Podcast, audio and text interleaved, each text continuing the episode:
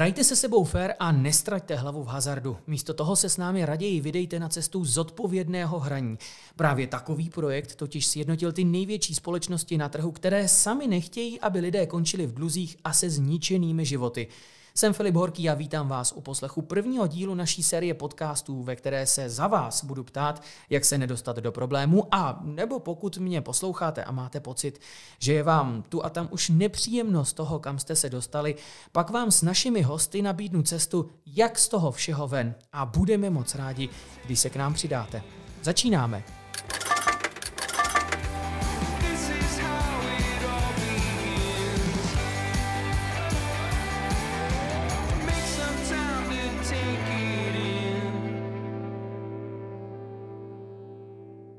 A já už teď vítám ve studiu Jana Řeholu, ředitele Institutu pro regulaci hazardních her. Dobrý den. Dobrý den. A vítám také Petru Šebo, manažerku projektu Zodpovědné hraní. Dobrý den i vám. Dobrý den. Když začnu trochu ožehavě, ale když si vlastně představím sám sebe, že bych měl problém s hraním nebo se sázením, měl bych se sám za sebe stydět? No, to jste začal ožehavě. Nemyslím si, že je nutný se stydět. Pro někoho asi může být důležitý ten stud k tomu, aby se rozhodl s tím něco dělat, ale určitě to není nějakým základním předpokladem k tomu, aby, aby člověk, pokud se dostane do problému, se sebou začal nějakým způsobem pracovat. Takže stud za mě může být pro někoho motivátor. Na druhou stranu je otázkou, jestli to je ten správný motivátor, jestli by to nemělo vycházet spíše od někud jinut. A odkud v ideálním případě? No, z mého pohledu hráč, který se dostane do problému, tak aspoň podle těch zkušeností, které máme z těch příběhů, tak dost často sám začne pociťovat to, že to pro něj už není ta, ta zábava, ale už tam tráví třeba víc času, zanedbává ostatní koníčky, zanedbává blízké přátele a tak dále. No a v tu chvíli z mého pohledu je ten správný čas, aby ten člověk sám ze svého nitra, a nemusí to být z pohledu studu, ale, ale z pohledu toho, že sám cítí, že uh, už to přerůstá mu přes hlavou, tak aby do toho nějakým způsobem zasáhnul. Když se podíváme obecně na Českou republiku, dokážete nějakým způsobem popsat, kolik je vlastně v České republice hráčů, kteří se do těch skutečných problémů dostanou? Hmm, tak podle těch čísel, které máme vlastně z úřadu vlády, který to měří víceméně každý rok, tak těch problémových hráčů je někde kolem sto padesát tisíc, samozřejmě na, na různé úrovni toho rizika. Takže když se podíváme na, na celou populaci, tak vlastně jsou to tři procenta celkové populace. To znamená, není to skutečně tak, že každý, kdo by hrál, tak by byl závislý, jak, jakkoliv se to asi většina lidí takhle může domnívat. Ale skutečně poměrně překvapivě, a myslím, že i pro nás to, to číslo je poměrně překvapivý, ten problém se netýká tak velkého množství lidí, ale tím to nechci bagatelizovat, to bychom tady dneska neseděli.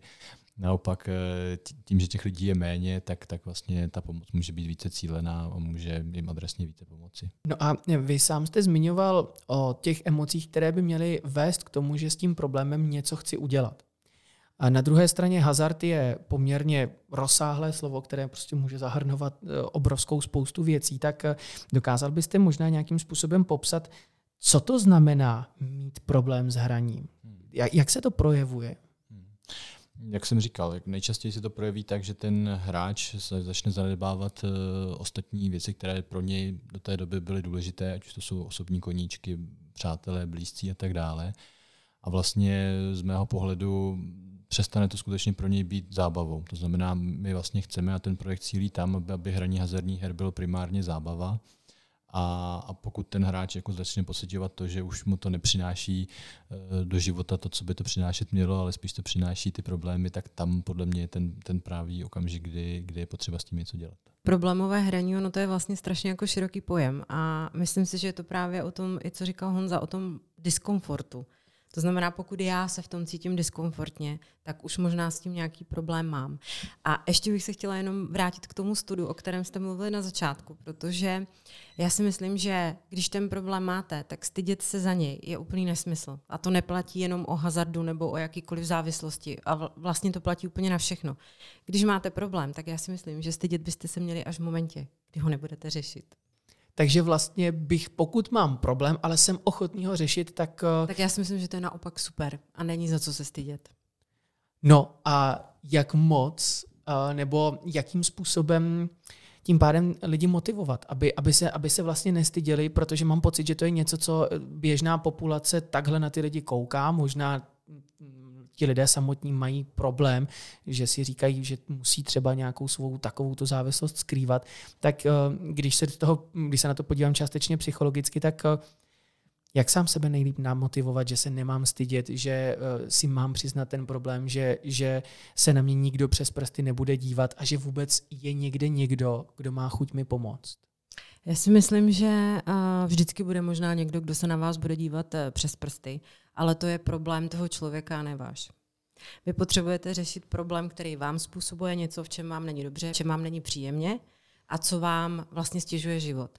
A pokud máte problém, tak v devadesát devět procent, možná ve sto procent, na problémy je vždycky nějaké řešení. A je dobré si říct, proč se v tom necítím komfortně, můžu já jako s tím něco udělat a co? A pokud nevím, co mám udělat, tak je dobré určitě, já si myslím, že motivace nebo to, co vám pomáhá, je sdílení informací. Takže zkoušet uh, zjišťovat si informace třeba o tom, kdo se cítil obdobně, kdo ten obdobný problém už si prošel, co on vlastně dělal, jaký to pro něj bylo. Já si myslím, že to i pomáhá nám všem a nejde jenom o závislost na hazardu nebo uh, o jakoukoliv jinou závislost, ale to jsou třeba uh, tabuizované, já nevím, nějaké psychické problémy, které pořád neumíme řešit, máme pocit, že bychom se za ně měli stydět. Uh, jsou to věci, které nám jako nastavila ta společnost jako něco, co je norma a my teď máme z toho jako ten stres. Takže já si myslím, že pokud chcete někomu pomoct, aby si mohl pomoct, tak nejlepší je to sdílením vlastní zkušenosti a vlastně těch informací, které uh, řeknou tomu člověku o tom, čím byste si prošli a jaká byla ta vaše cesta ven. A samozřejmě druhá věc je potom, že co se týče toho hazardu, tak se můžou obrátit na nás, protože u nás na našich stránkách najdou všechny informace o tom, kde tu pomoc můžou vyhledat. Právě na tohle jsem se chtěla zeptat. Pokud už tedy mám chuť s tím něco dělat, tak kde a kdo mi v České republice může pomoct?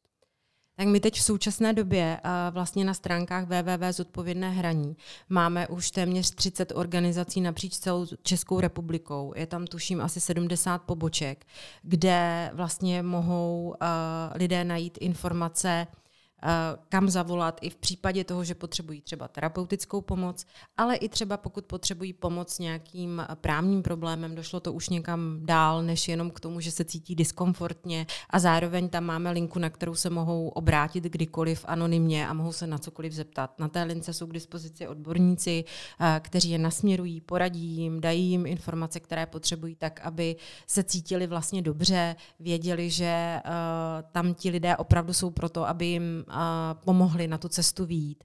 Nikdo je tam nebude soudit a myslím si, že vytváříme takové bezpečné místo k tomu, abyste uh, si tam všichni mohli zjistit informace, ať už jste sami hráči, anebo jste třeba někdo, uh, kdo je hráčům blízký. Institut pro regulaci hazardních her sdružuje ty společnosti, které mají pod sebou zhruba devadesát pět procent trhu. Mají zájem za každou cenu o co nejvíc peněz od sázejících? Z mého pohledu se ta situace opravdu jako mění a dříve stejně jako asi jakýkoliv jiný soukromý subjekt, jeho primární snahou je maximalizovat zisk, ale dnes vlastně, ať už to vidíme v tom našem projektu nebo i v jiných aktivitách, tak je zřejmé, že ty, ty provozovatelé hazardních her, minimálně ty, kteří jsou zodpovědnější, tak vlastně už pro ně není úplně klíčem jako a, a tím, jak jsem o tom mluvil, že těch, těch problémových hráčů jsou skutečně tři procenta, tak jako zaměřovat se na ty tři procenta a pomáhat jim, byť by to mělo víc k poklesu určitého množství tržeb, vlastně nepředstavuje tak velký problém a, a dnes skutečně už ty firmy, a zase to nevidíme jenom v hazardním průmyslu, ale ve všech jako odvětvích, ten příklon k tomu C S R a, a nějakým jako bohulibým aktivitám se odehrává víceméně napříč všemi těmi odvětvími. Já jenom možná dodám, naprosto s tím souhlasím, ale dokonce máme to štěstí, že ty firmy, které jsou v tom našem projektu, tak dokonce říkají, že od těch lidí, kteří s hraním mají problém, ty peníze nechtějí. Říká manažerka projektu Zodpovědné hraní Petra Šebo. A já se teď otáčím, otáčím na ředitele Institutu pro regulaci hazardních her Jana Řeholu. Bavili jsme se o tom, jestli za každou cenu, každou korunu, každého, kdo v tom soukolí je, a ty konkrétní společnosti chtějí. Vy jste říkal, že to takhle není. Tak jakým způsobem tyto společnosti identifikují lidi, kteří už mají problém? Co, co za technologie vůbec mají k dispozici? To je vlastně jeden ze základních pilířů toho našeho projektu. My ve spolupráci s Národním ústavem duševního zdraví nyní pracujeme na tom, že vyvíjíme matematický algoritmus, který bude vlastně v reálném čase schopen identifikovat vzorce toho problémového chování. Vlastně pracujeme na tom tak, že jsme se podívali na, na hráčská data například hráčů, kteří vyhledali pomoc, kteří jsou v léčbě. Z jejich souhlasu jsme se podívali do jejich hráčské historie a koukali jsme tam, analyzovali jsme změny jejich chování v čase. A, a potom jsme dokázali zobecnit, nebo ve spolupráci s Národním ústavem duševního zdraví pracujeme na tom, aby jsme byli schopni zobecnit ty změny toho hráčského chování, které mohou predikovat to, že ten hráč se může dostávat do problémů. A, a vznikne nám v tuhle chvíli, máme asi deset takzvaných markerů, které ukazují na to, že, že to, to, to chování toho hráče se může vymykat kontrole. A, a na základě těchto markerů potom jsme schopni v reálném čase vlastně nasadit na celou tu hráčskou populaci, na celý ten kmen, na všechny hráče, kteří jsou registrováni, a, a vyhledávat tam vlastně tyhle ty podezřelé vzorce chování. A ta snaha je skutečně taková, aby ten model byl prediktivní. To znamená, aby to nebylo pouze, aby jsme vyhledali ty problémové hráče a potom jim teda nabídli tu pomoc. To samozřejmě je velmi účinné, ale, ale tou naší snahou je i předcházet vůbec vzniku toho problémového hráčství. Takže bychom ty hráči, kteří se přiblíží už tomu momentu, že by nad tím hraním mohli začít ztrácet kontrolu, tak aby jsme je dokázali identifikovat právě v ten klíčový okamžik a nabídli jim skutečně takovou pomocnou ruku a pomoc, která jim vlastně umožní to, aby, aby ta jejich závislost jako nepřekročila tady ten práh, který pro, tom, pro ně může být nebezpečný. A zároveň vlastně i naším cílem je, aby ten uh, nástroj a ten vlastně způsob, ta baseline, podle který se určuje, uh, zda ten uh, hráč už se třeba chová nějak rizikově nebo by se mohl do budoucna rizikově začít chovat, tak aby byla jednotná. To znamená, naším cílem je, abychom na konci celého tohohle výzkumu a testování, které děláme přímo vlastně u provozovatelů, jsme si mohli říct, tohle je něco, co funguje a můžeme to aplikovat napříč celým trhem. Já jsem se právě na to díval, že tenhle nástroj vy chcete nasadit na podzim letošního roku, v tom ideálním případě na, na celý trh. Jaké, nebo případně máte už teď v tuhle chvíli v ruce nějaké konkrétní výsledky z toho testování? A případně pokud jsem hráč, tak na co se mám připravit, že teoreticky může přijít od toho podzimu? Mám se toho bát? Jak to na mě bude někde na mě vyskakovat nějaké okno? Já začnu od konce. Bát se toho nikdo nemusí. My vlastně v návaznosti, protože jedna část je detekovat si ty hráče v tom riziku, rozdělit si je třeba podle těch ukazatelů do nějaké míry rizika, kterou již v tom daném momentě ukazují, nebo vykazují respektive. Ale pro nás je stejně důležité vědět, jak, jakým způsobem potom s tím hráčem jednat. To znamená, jakým způsobem se pokusit to jeho chování uh, změnit tak, aby vlastně se tomu riziku vyhnul ideálně. Protože to je ten, ten cíl. A, takže my spolupracujeme vlastně v současné době s předními odborníky na adiktologii, s terapeuty v České republice na tom, abychom byli schopni dát dohromady i správný intervenční model. To znamená, mám nějakou skupinu rizikových hráčů, ale jakým způsobem s nima budu komunikovat a jakým způsobem a, jim vysvětlím, že by bylo dobré se možná nad tím svým chováním zamyslet. A, takže se nemusí určitě bát toho, že by je někdo děsil, ale nicméně určitě to bude o tom, že uh, budou s těmi hráči komunikovat vlastně sami provozovatelé a budou je upozorňovat na možnost toho rizikového chování a nabízet jim řešení, jak vlastně si znova užívat to hraní tak, aby bylo bezpečné. To, co popisujete, tak je poměrně sofistikovaná technologie. A když se na to dívám jako like, tak ať člověk použije technologii v jakémkoliv odvětví, tak vždycky najednou narazí na nějaký problém s legislativou, která vždycky dobíhá to, co technologie je schopna. Tak jste v tomhle ohledu nějakým způsobem limitování? No, vlastně celý gro toho projektu je to, že ten projekt jako pracuje se seberegulací. To znamená, není to tak, že by tady byla nějaká státní regulace, která by něco takového přikazovala. Státní regulace v této oblasti je velmi přísná, vlastně nutí všechny hráče se nějakým způsobem registrovat, nutí, aby si všichni hráči jednotně nastavovali sebeomezující opatření a tak dále, ale vlastně to, my ten projekt jako vidíme, jako to jeho důležitost je v tom, že vlastně v praxi vidíme, že ty plošná řešení ne vždycky jsou úplně účinná a těžko můžeme, když se budeme bavit o tom, že skutečně těch problémových hráčů jsou tři procenta a devadesát sedm procent populace buď nehraje nebo s hraním nemá problém, tak takové plošné opatření vlastně omezuje ty bezproblémové a na ty problémové třeba má, a jak, jak ty studie, které, na které se koukáme, tak ukazují, vlastně má zanedbatelný nebo žádný vliv, nebo to může být dokonce kontraproduktivní pro, pro případnou prevenci nebo rozvoj té hráčské poruchy. To znamená, ten, ten projekt je skutečně unikátní v tom, že my se snažíme na úrovni té seberegulace vlastně identifikovat toho hráče a zaměřit přímo na toho hráče v té daný jeho životní cyklus takové opatření, které mu skutečně jako nejvíc pomůže. A, a tím, že to vlastně děláme jako dobrovolně na úrovni těch jednotlivých provozovatelů, tak nás samozřejmě svazují legislativní podmínky typu jako G D P R a ochrana osobních údajů a tak dále, které máme vyřešeny tím, že tam skutečně souhlasy jsou. Ale, ale nesvazuje už nás ta jako celostátní regulace právě třeba v oblasti hazardu, protože my jdeme skutečně ještě nad ní. To znamená, ta poskytuje nějakou úroveň ochrany, kterou my považujeme za důležitou. Na druhou stranu tento projekt skutečně z mého pohledu je schopen jako ještě lépe zacílit a, a, a ty limity legislativní tam mohou v tomto být poněkud menší. Já bych ještě k tomu ráda jenom dodala, že vlastně my máme to štěstí, že ten dialog vedeme i s tím regulátorem. To znamená, aktivně se nám do toho projektu zapojuje i státní správa a vlastně snažíme se propojit v tom projektu úplně všechny pohledy, všechny úhly pohledu, všechny názory a všechny expertízy, které ty jednotlivé části v tomhletom oboru se pohybující nabízí. Když jsme se bavili o tom testování, tak předpokládám, že to je nějaká věc, která je velkým argumentem i pro případného regulátora. Tak máte k dispozici ta čísla?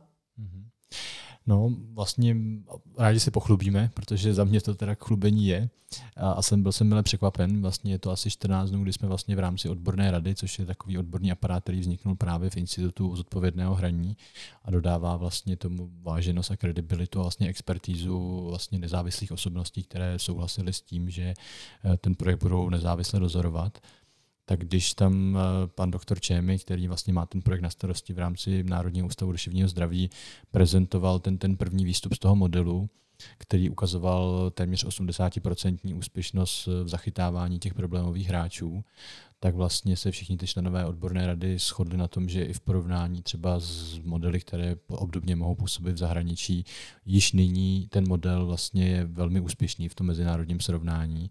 A to jsme ve fázi, ve které vlastně jde o první výstup, který my teď budeme ještě kalibrovat a projde testováním u těch jednotlivých provozovatelů.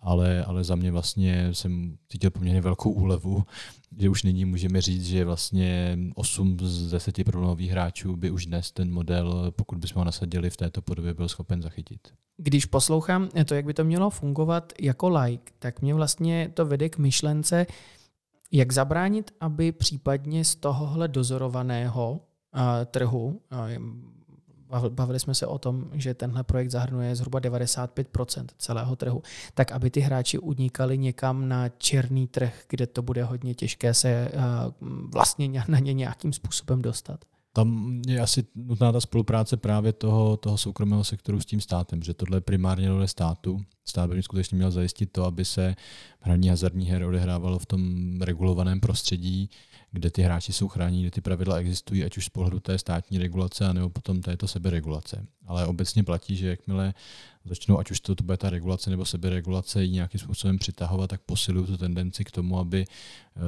část toho utekla právě někam do černé nebo šedivé zóny, kde samozřejmě nejenom, že neexistují žádné nástroje, které by včasně identifikovaly hráče, kteří mohou hrát rizikově, ale nebudou tam fungovat ani, ani, ani ty klasické ověřování zletilosti, totožnosti hráčů, nastavování limitů a tak dále. Stát z toho nemá žádné daně. Takže tam jednoznačně je, je role toho státu v případě, že se regulace nebo seberegulace snaží vlastně preventivně na ty hráče působit a skutečně jedním z těch jako konečných opatření může být právě nějaké jako omezení nebo zápis do registru vyloučených osob, které vlastně potom znemožňuje tomu hráči hrát u těch legálních provozovatelů. Ale pokud vlastně stát nepodnikne efektivní kroky k tomu, aby takový hráč, který bude třeba vyloučen z možnosti hrát hazardní hry z důvodu, že si to třeba sám bude přát, ale potom v nějaké slabé chvíli bude mít velmi jednoduchý přístup do nelegální herny kasína nebo nelegální internetového kasína, tak samozřejmě celý ten systém postrádá smysl. Takže tam je opravdu jako nutná velká spolupráce státu, a, ale i provozovatelů k tomu, aby se ten černý trh podařilo vlastně eliminovat. A já jenom chci říct, že jak Honza říkal, že se rádi pochlubíme, jo? Tak mě vlastně tohleto, co jsi teďko zmiňoval a to, o čem se bavím, baví na tom projektu úplně ze všeho nejvíc. Protože se nám povedlo vytvořit něco, kde s náma fakt všichni komunikují a všichni chtějí spolupracovat. což je uh, za mě jako naprosto unikátní jednak a jednak pro mě to dává ten drive, že to má smysl a že hlavně to dokážeme dát dohromady tak, aby to ten smysl mělo i v tom konečném dopadu. A tím, že se snažíme mluvit jak se státem, tak s odborníky, se samotnými provozovateli a vlastně i s hráči, tak máme fakt velkou šanci přijít s něčím, co udělá přístupu k rizikovému hraní skutečnou revoluci. Tak já se budu chlubit dál. Tak je, pojď. Já jsem, mě vlastně, co na, mě přijde na tom projektu unikátní, je, je vlastně to, že, že právě ten hazard, tím, jak je vlastně přísně zregulován, všichni ty hráči jsou registrováni a, a, a vlastně, ať je to stát nebo ten provozovatel, tak má jako veškerý přístup vlastně chování těch hráčů, tak se tam takovýhle projekt jako dá realizovat, což mi vlastně zase přijde unikátní právě třeba v porovnání s tím alkoholem, s tabákem, kde samozřejmě ty, ty prevalence těch problémových uživatelů jsou ještě mnohem řádově vyšší než, než u toho hazardu a tam nic takového vlastně není možné. A, a přijde mi, že vlastně je to taková jako case study toho, že když se nám to podaří udělat v tom hazardu ve smyslu tom, že, že vlastně budeme schopni jako lépe cílit a nabízet tu prevenci těm lidem v ten správný okamžik, tak se to možná potom podaří někde jinde, jakkoliv to není nabádání k tomu, aby vznikaly velký bratry u, u alkoholu a tabáku, to skutečně si nemyslíme, ale vlastně jako cílit tu prevenci Uh, opravdu na, na, na ty uživatele, který ten problém mají a, a vlastně dokázat je nějak jako včas rozpoznat, uh, mně vlastně přijde poměrně jako inovátorské v tom, že nestačí si napsat na krabičku kouření může zabíjet nebo do reklamy napsat uh, hazardní hraní může škodit zdraví, uh, protože doba, kdy vlastně takováto opatření se dělala, podle mě už jako odzvonila, oni vypadají jako hezky na papíře, ale jako na, na změnu chování toho hráče e, mají opravdu malý vliv. Bavili jsme se o tom, jak poznat, že mám problém, po případě, když mám problém, jak to řešit, nebo jak mi někdo může pomoct ten problém vyřešit. Ale dá se nějakým způsobem popsat, jak hrát, ale bezpečně tak, aby vůbec na nějaký problém nemuselo dojít? Já si myslím, že i to bude hodně subjektivní teda, ale když se na to podívám já, tak je dobré uh, znát všechny nástroje, které uh, ten daný provozovatel nebo ti daní provozovatele, kde hraju, nabízí. Ať už jsou to nějaká sebeomezení uh, v rámci denního limitu, limitu na sázku, uh, případně samozřejmě potom hlídat si čas, který strávím tou hrou. A uh, určitě je dobré přemýšlet uh, o tom svém chování i vnitřně. To znamená, Uh, opravdu bděle a vědomně vnímat to, jak trávím ten čas, kolik tomu, toho času tomu věnuji a jestli mě to opravdu baví a přináší mi to, to co mi to přinášet má. Možná bych si přečet ještě desatero eh, zodpovědného hraní, které je u nás na stránkách, kde je opravdu jako deset velmi jednoduchých pravidel a typů, jak to hraní mít pod kontrolou. Ono u nás se vlastně dozvíte i o těch limitech a tak, takže na zodpovědném hraní se dozvíte všechno. A my vlastně pracujeme na tom, aby ta informace a ta edukace a ta prevence šla ještě před, hodně, hodně před to rizikové hraní. To znamená, aby o těchto věcech a o tom, jak si užít tu zábavu, věděli úplně všichni. Ta široká veřejnost, která se třeba ani tak o problematiku hazardních her nezabývá, tak aby byla schopna v momentě, kdyby na to někde narazila u někoho blízkého, si umět poradit. Pro nás vlastně součástí toho, té edukace je i tenhle ten podcast, který doufám, že bude posluchače bavit, že si svoje posluchače najde, protože pro příští díly chystáme spoustu věcí nejenom o hazardu a nejenom o závislosti na hazardním hraní, ale vlastně o duševním zdraví jako takovém, o závislostech jako takových, o tom, kde vznikají, jak se jim vyvarovat, jak se sebou pracovat, abyste třeba do té závislosti nedošli. Chystáme taky spoustu zajímavých hostů, kteří si myslím, že nejenom k těmhle tématům budou mít co říct. Určitě. No, to je důvod vlastně, proč se na to chceme na to téma koukat komplexně, protože často vidíme, že právě v případě těch závislostí je často vytlíkán, vytloukán klín klínem. A pokud člověk neřeší ty hlubší příčiny toho, proč vlastně do té závislosti spadnou, tak vlastně může násilně jednu závislost ze svého života odstranit a nahradit ji úplně jinou. A to je ten důvod, proč vlastně se snažíme celý ten projekt a i tento podcast zaměřit na ty témata jako obecně a šířeji, protože věříme tomu, že je důležité pátrat po těch příčinách, které vlastně lidi k tomu závislostnímu chování vedou a, a snažit se je vlastně objevit a snažit se s nimi pracovat právě proto, aby nedocházelo pouze jako k umělému nahrazování jedné závislosti druhou. To byl ředitel Institutu pro regulaci hazardních her Jan Řehola, díky. Taky děkuju. A manažerka projektu Zodpovědné hraní Petra Šebo. I vám děkuji. Děkuju. Vám děkuji, že jste poslouchali, doufám, že budete poslouchat i další díly, které už teď jsou k dispozici a hrajte se sebou fér a nestraťte hlavu v hazardu.